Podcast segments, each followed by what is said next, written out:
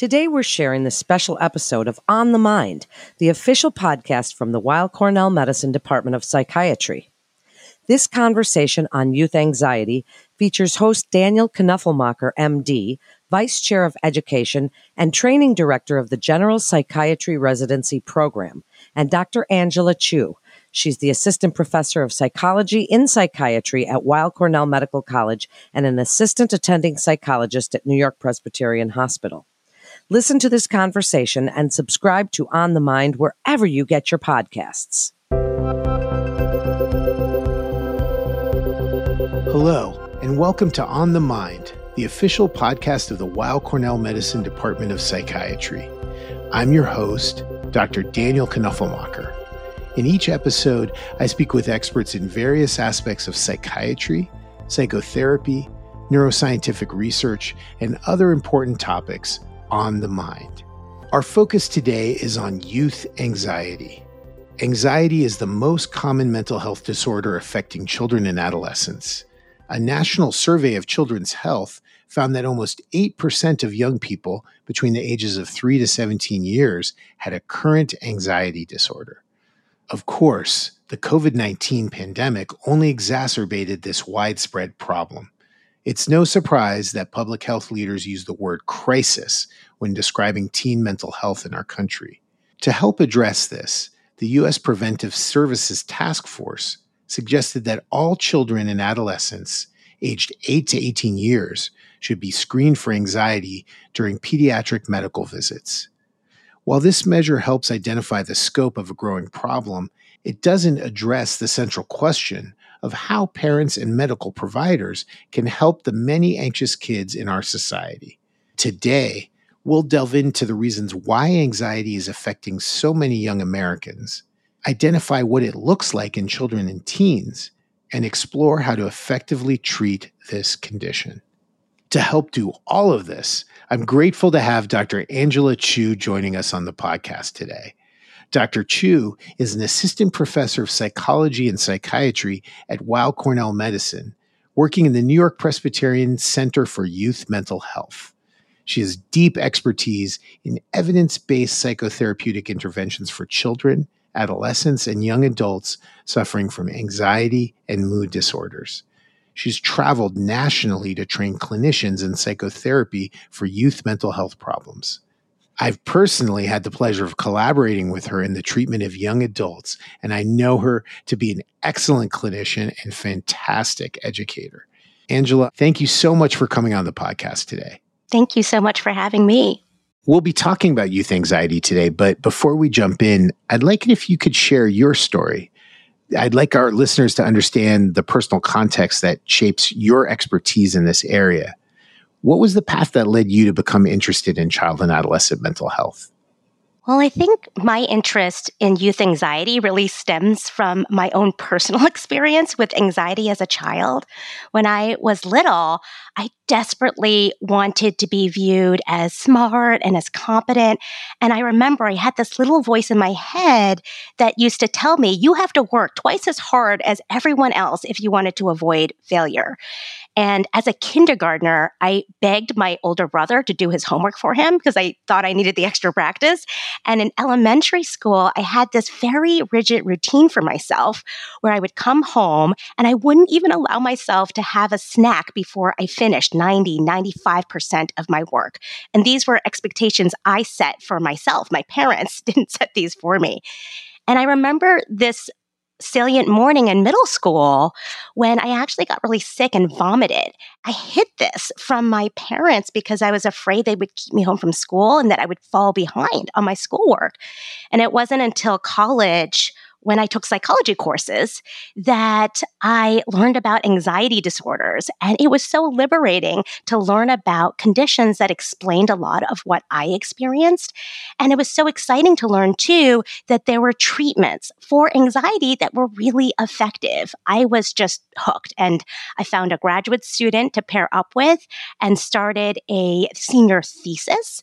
And I got to listen to experts in the field do therapy and coded these audio tapes. And that led me to a research assistant position where I helped to coordinate clinical trials for youth anxiety, youth depression.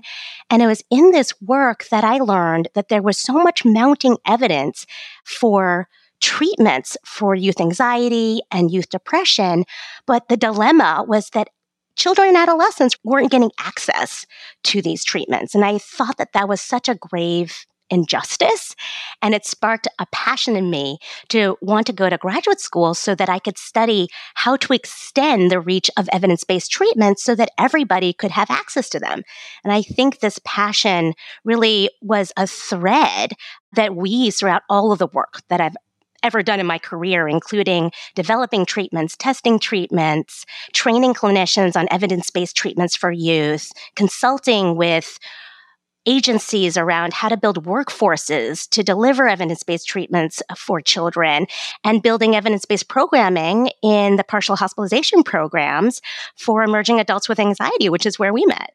Yeah, I mean, I knew about the end of that story. I did not know about the beginning, which is fascinating and makes so much sense that you naturally would have so much empathy for the children you encounter in your work. And thank you really for sharing that. I mentioned what many have described as a youth mental health crisis in our country. Can you give us a clear overview of what's going on and, and why you think these problems have been getting worse?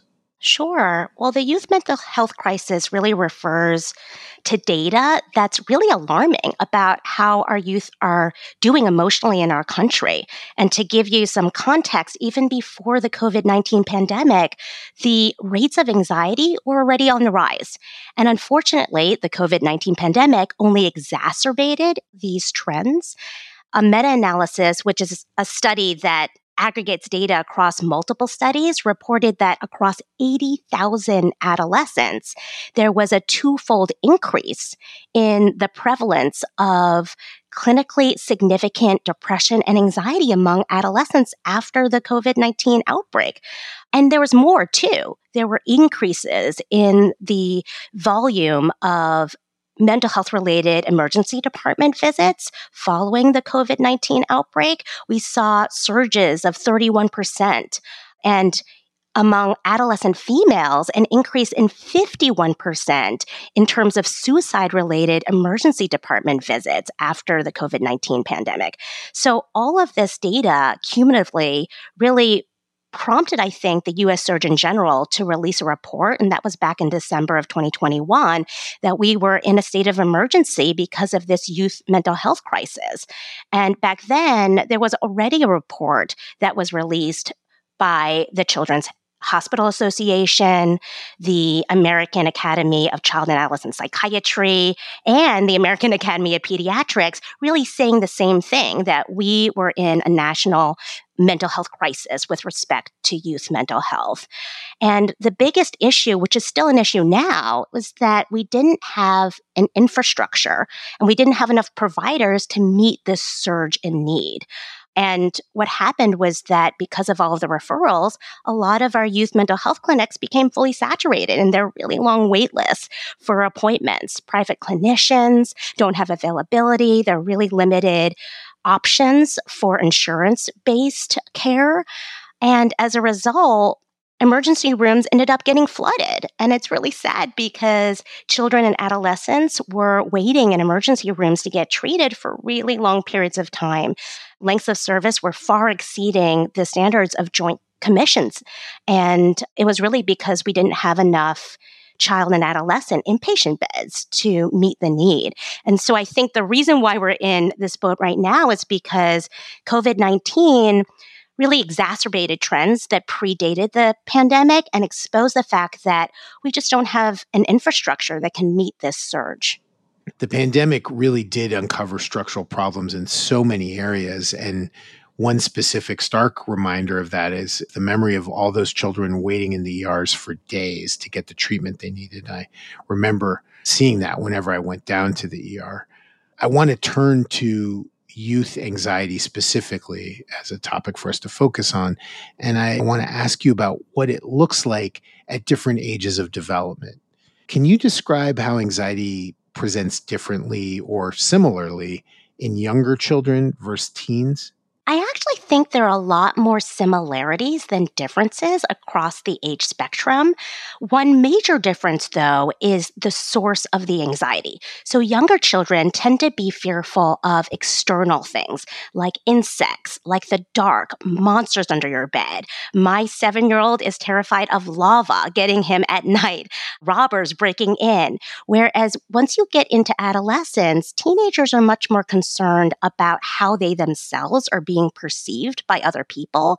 So, social evaluation, their school performance, how they perform in sports, how their bodies are changing become more major sources of anxiety. And even though teenagers are better at hiding their thoughts and anxiety, and they're probably much more likely to be irritable, there are some hallmark features of anxiety that you see across the age spectrum.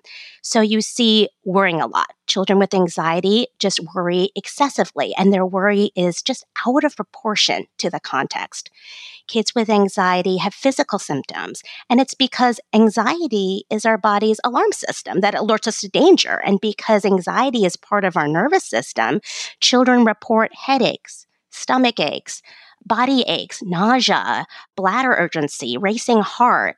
And it's really common for youth to report these symptoms right before or during a feared situation, but not at all during other times. You'll also see avoidance. So, children and adolescents will avoid what they're afraid of. And that's instinctively what we tend to do when we're afraid of something. We run away from them, those situations. So, you'll see avoidance. And you'll also sometimes see what looks like disruptive behavior. So, lashing out, explosive outbursts, acting aggressively. And this is not disruptive behavior because you don't tend to see this indiscriminately.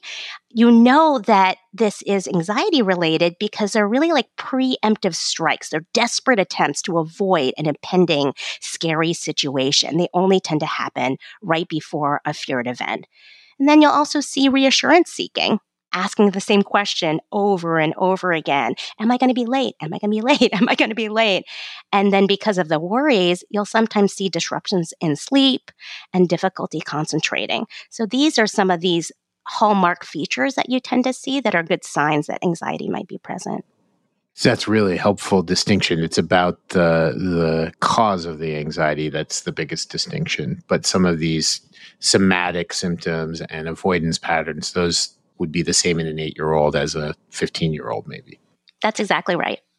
We've been using the word anxiety, I think, very broadly in this context, but there are many specific types of anxiety. Can you provide us with a brief overview of the specific anxiety diagnoses that are most common among children and adolescents? Sure. Well, there are actually a lot of anxiety disorders that are listed in the current version of the Diagnostic and Statistical Manual of Mental Disorders. I'm happy to go through some of them that are most common in children and adolescents. We have generalized anxiety disorder that you mentioned before, and kids with generalized anxiety disorder just worry a lot. and they worry, as the name implies, about lots of domains of life. The anxiety has been generalized. So they jump from one category to the next. They really are just worry hoppers, if you will. They might worry about finances, about their health, about their family's health, about their friendships. And they tend to experience physical symptoms along with their worry, and they're just always on edge. Then we have separation anxiety, which is much more common among younger youth.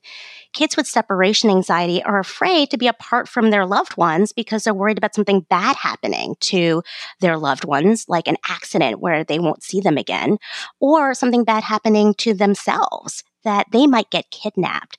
And so these children are afraid often to sleep on their own, to be apart from their parents, even at home. They might shadow their parents around the house. And they might struggle with separation with respect to going to camp or going to school. We also have social anxiety disorder, which is much more common in adolescents than younger youth. And this is when someone is fearful of humiliation, is fearful of being judged negatively by others, and youth with social anxiety disorder often want to avoid situations that are social in nature where they have to perform. So they might decline an invitation to a party. They might struggle to have conversations. They might not eat in the cafeteria or might struggle to raise their hands in the classroom. We also have panic disorder, which is also more common in teens than in younger kids. And it's marked by recurrent, unexpected panic attacks. And then that's paired with a worry about having the next panic attack. And panic attacks are really defined by a sudden surge of intense fear that often reaches its peak within just a few minutes. And it is associated with a host of physical complaints as well as some thoughts like I'm going crazy or I'm going to die. We have agoraphobia, which is a fear of going into places where escape might be difficult or embarrassing. So these individuals avoid crowded spaces, the subway in New York City, IKEA, which only has one entrance and one exit. And then we have specific phobias, which is the most common type of anxiety disorder. And as the name implies, it's a phobia or fear of something specific, a specific situation or object like injections, animals, transportation, vomiting. And last but not least, we have selective mutism. And children with selective mutism usually develop this disorder early on in life, but it can persist into adulthood if it's left untreated. And this is when kids can talk actually when they're in comfortable situations, but when they're in novel situations or in comfortable places, like school, for example, they might freeze up and not be able to speak. Thank you. It's quite a variety, and you explained each of those so clearly. Again, I'm thinking about this distinction between the stresses of life and the point at which it becomes a disorder. And there is psychological research that shows how stress in certain situations is a maybe not pleasant, but beneficial experience in terms of motivating people to get things done, to meet responsibilities, to achieve. Can you help us untangle the stress from the anxiety? Where does one start and the other end? When does this start to be a problem? That is a great question because stress and anxiety are terms that are often used interchangeably. And there are a lot of similarities. Both are emotional responses.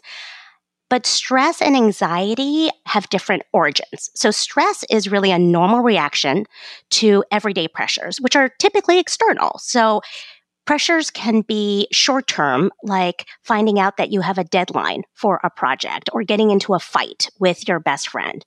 They can also be long term, like living with a chronic medical condition or living in a community where there's a lot of violence some stress, like you mentioned, can be helpful. It can actually prompt you into action to be able to start working on that long term project. But when there's too much stress or prolonged stress without a lot of breaks, that can really take a toll on your health.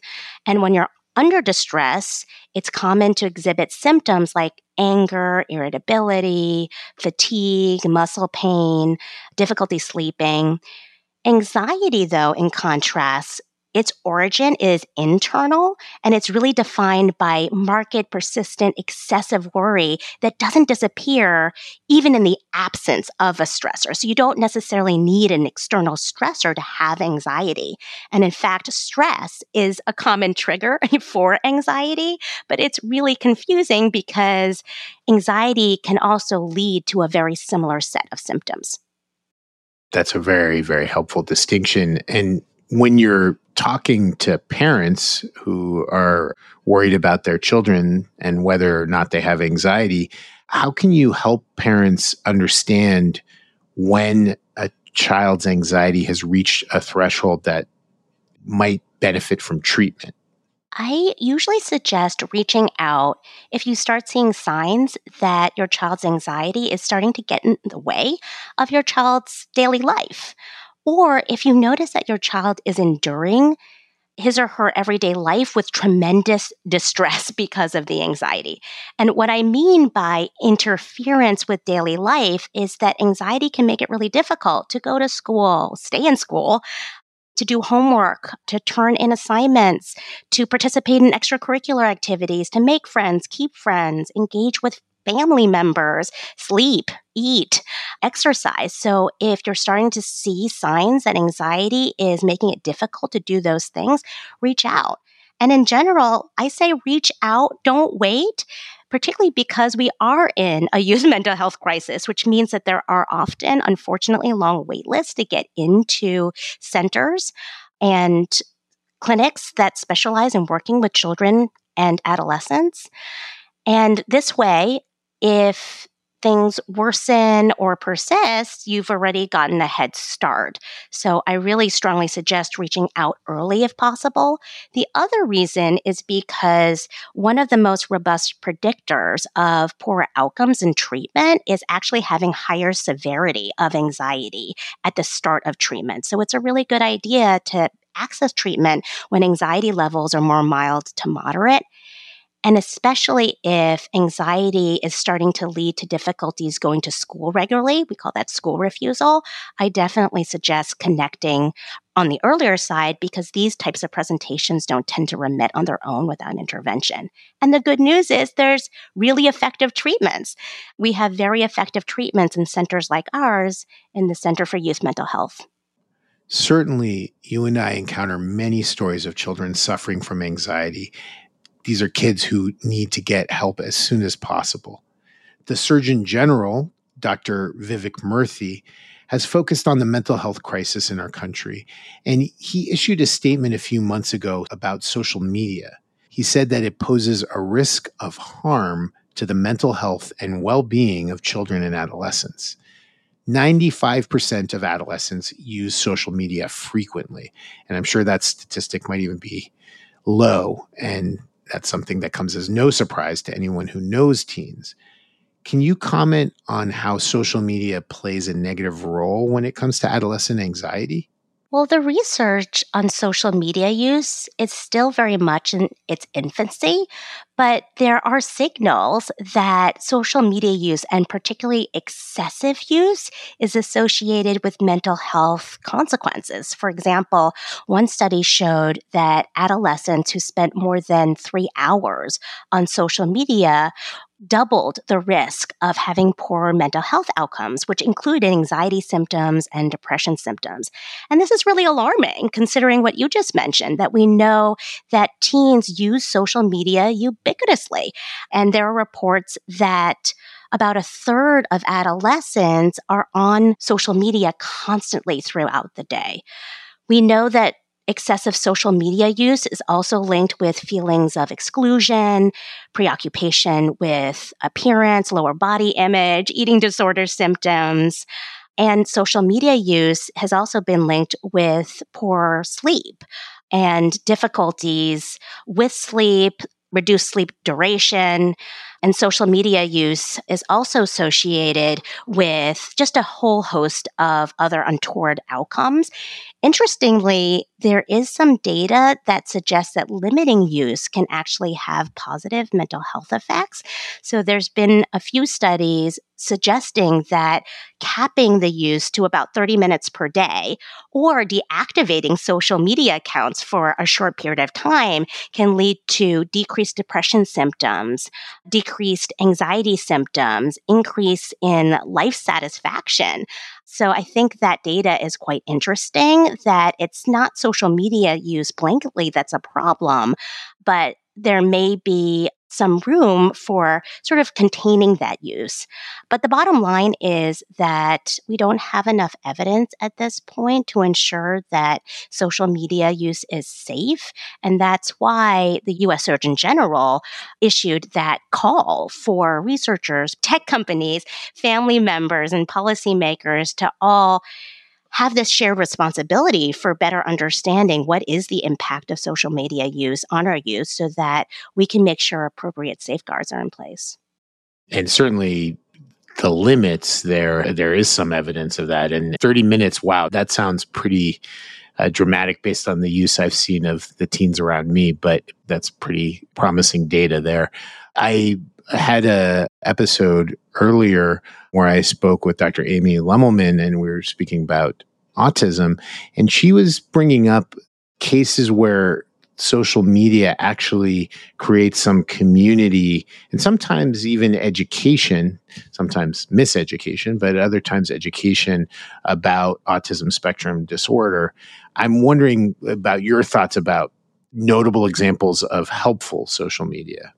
Well, the Pew Research Center has run surveys with teens on social media use. And teens report a number of benefits of social media use, including feeling more connected, feeling more accepted, feeling like it's really positive to have a venue to be able to express oneself creatively and feeling accepted. So there are notable positives to social media that have definitely been documented.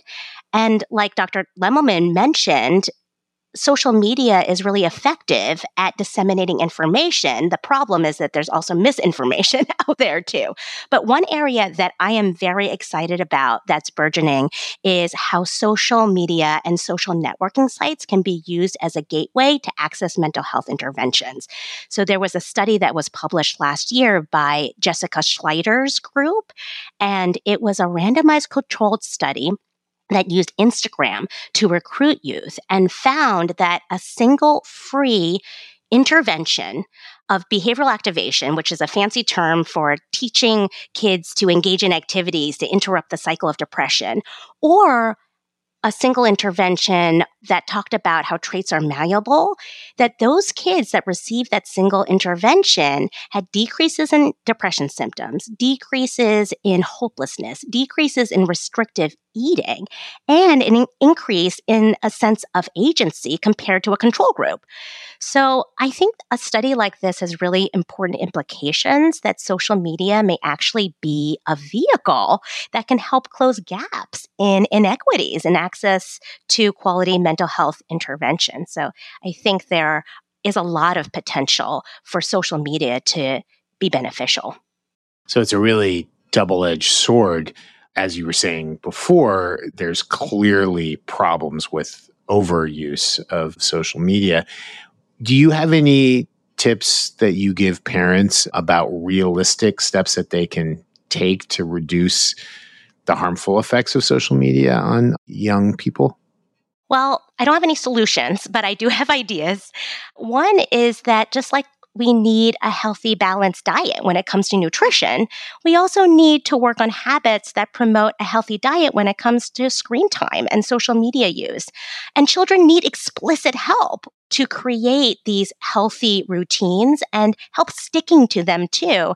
And as they show more skill, we can remove those guardrails, just like we would with developing any other skill. And I can't tell you how often parents come up to me and say, I don't know what to do about social media use. I don't know what to do with screen time. And it's tricky because, in part, parents often are less tech savvy than their kids are. Teens are asking for more privacy, which is developmentally appropriate. And parents don't want to rob them of important opportunities to connect with their peers. And teens are also saying they're relying on their smartphones to cope with stress, to cope with anxiety. And they also need their screens for school. So it's really complicated. And one tip that I like to tell parents who are wrestling with this is that you really want to apply the same amount of oversight and supervision that you would online that you would in person. So let's say your child wants to invite a friend over.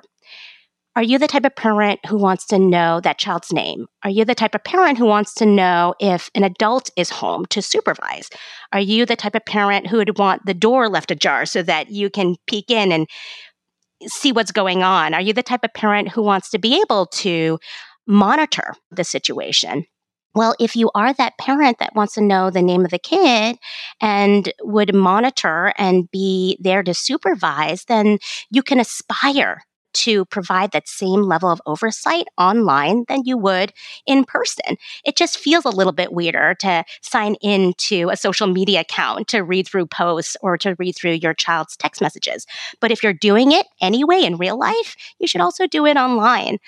I also find that creating a family media plan is really helpful. And this is a written plan that outlines agreed upon expectations for technology use and boundaries.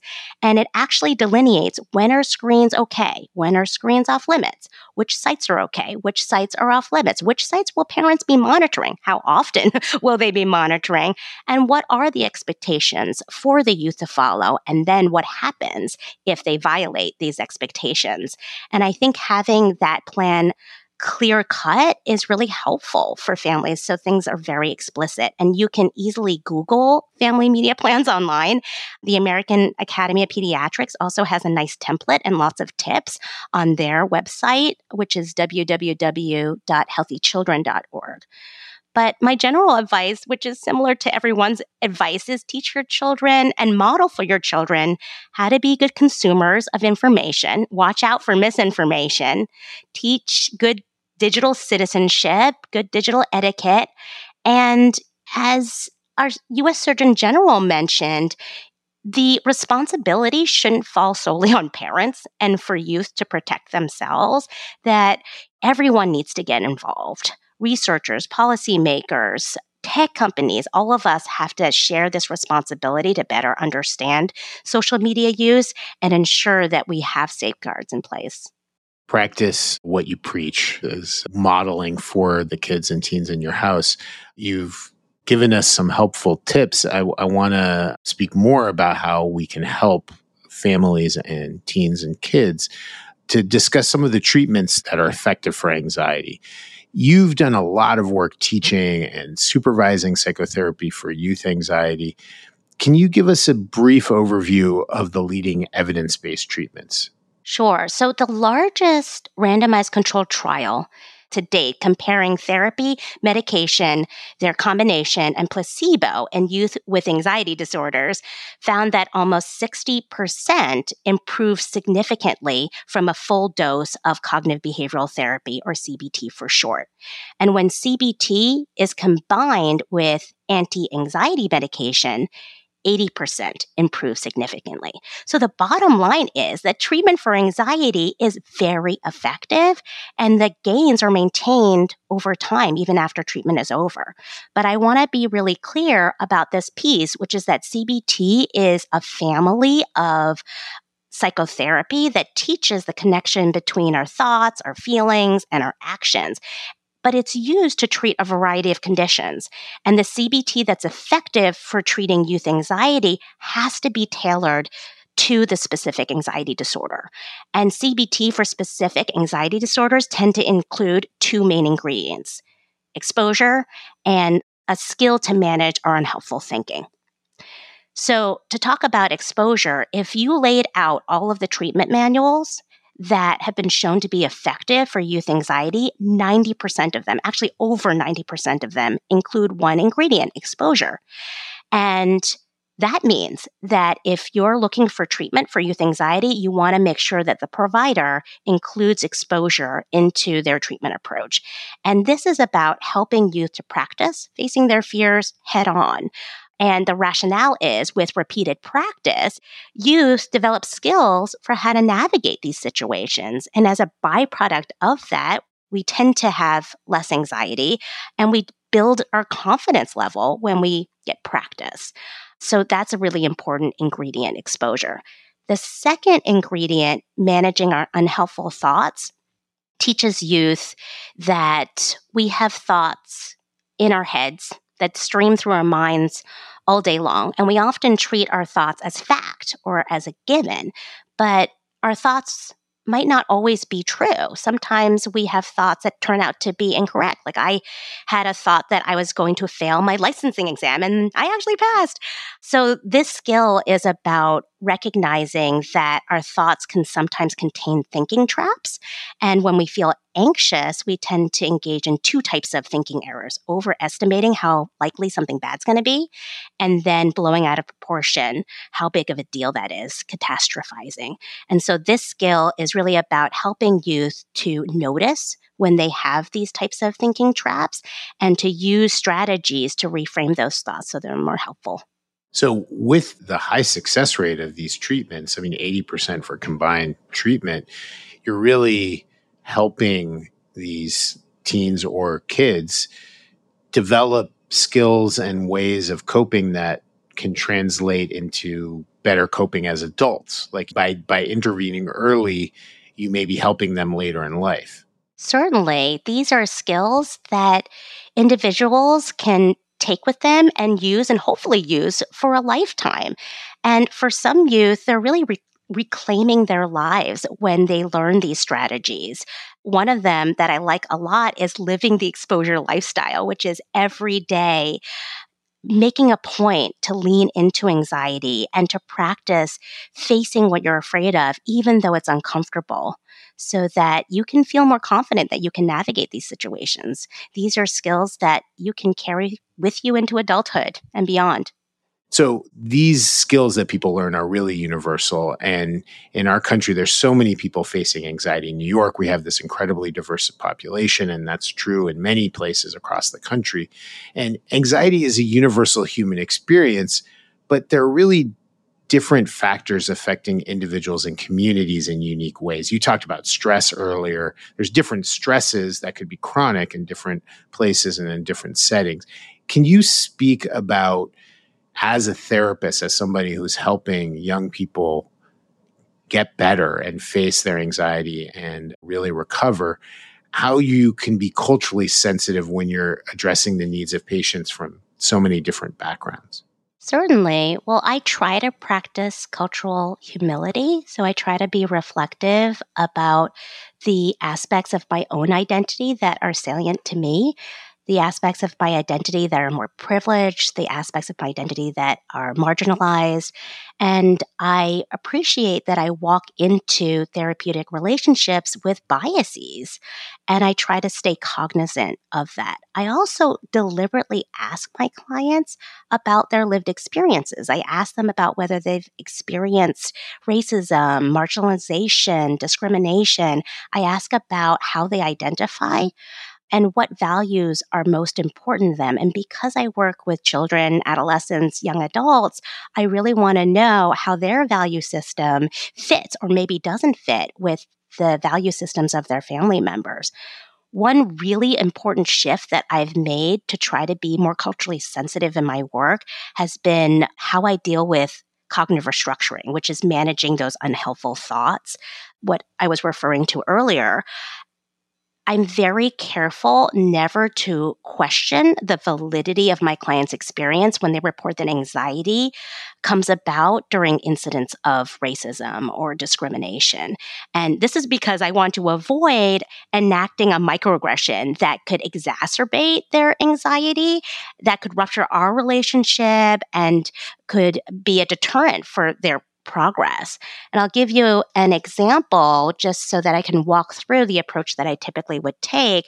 I was working with a young adult who was multiracial and had social anxiety disorder, and he disclosed that walking down the street was terrifying for him. And was mostly because he was afraid that people would look at him and judge him because of his stature. He was a pretty large male, and because of his skin color, and because he was black. And he said, I'm afraid that people see me as dangerous.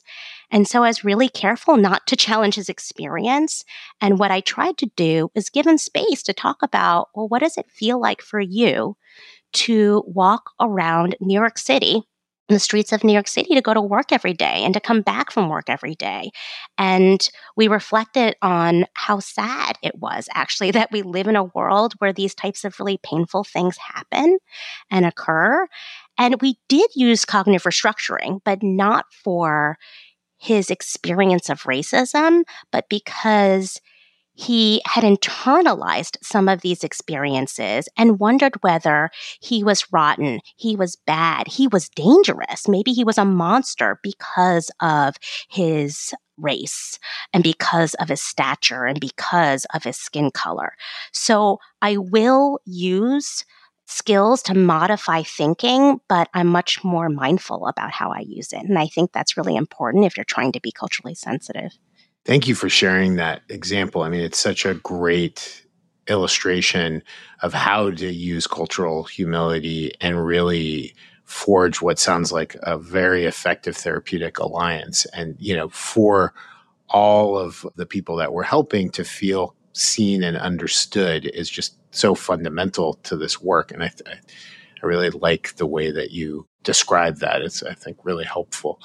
And on a more positive note, as we're talking about the mental health crisis, I, I want to go back to what you said earlier about the fact that that the treatments work, which is very promising, 80% for combined treatment, but also the fact that in this crisis, there are times when a young person is waiting for an appointment or is not able to get care, or maybe even they're in care, but there's times in between appointments.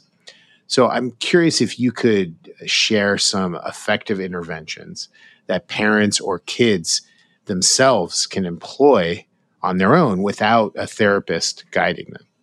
Well, I mentioned this phrase earlier, but I really encourage everyone who battles with anxiety to live the exposure lifestyle. And it's mostly because of the evidence that exposure is an important ingredient in treatment. And there's emerging data now, too, that there's a dose response relationship. So the more that you practice facing your fears, the better your outcomes are. So live the exposure lifestyle to the extent that you can. I had a client that really liked this motto and said, Dr. Chiu, I am embracing this. I am living the exposure exposure lifestyle. And what that meant to her was that every time she was invited to do something with friends, even though she had generalized anxiety disorder, so worried about everything, she said yes. And what I loved about it was that she really took a lot of the pieces to heart. She would set up these behavioral experiments when she said yes and say, Well, I have a goal to do X, Y, or Z during this practice. It might be learning about a fact when I have brunch with someone, or I'm going to talk to at least two people when I go to this party. And she would think about in advance, what am I worried about happening? She would take anxiety ratings using a zero to 10 scale. And then after every practice, she would debrief with herself to check in on whether what she thought was going to happen actually did happen.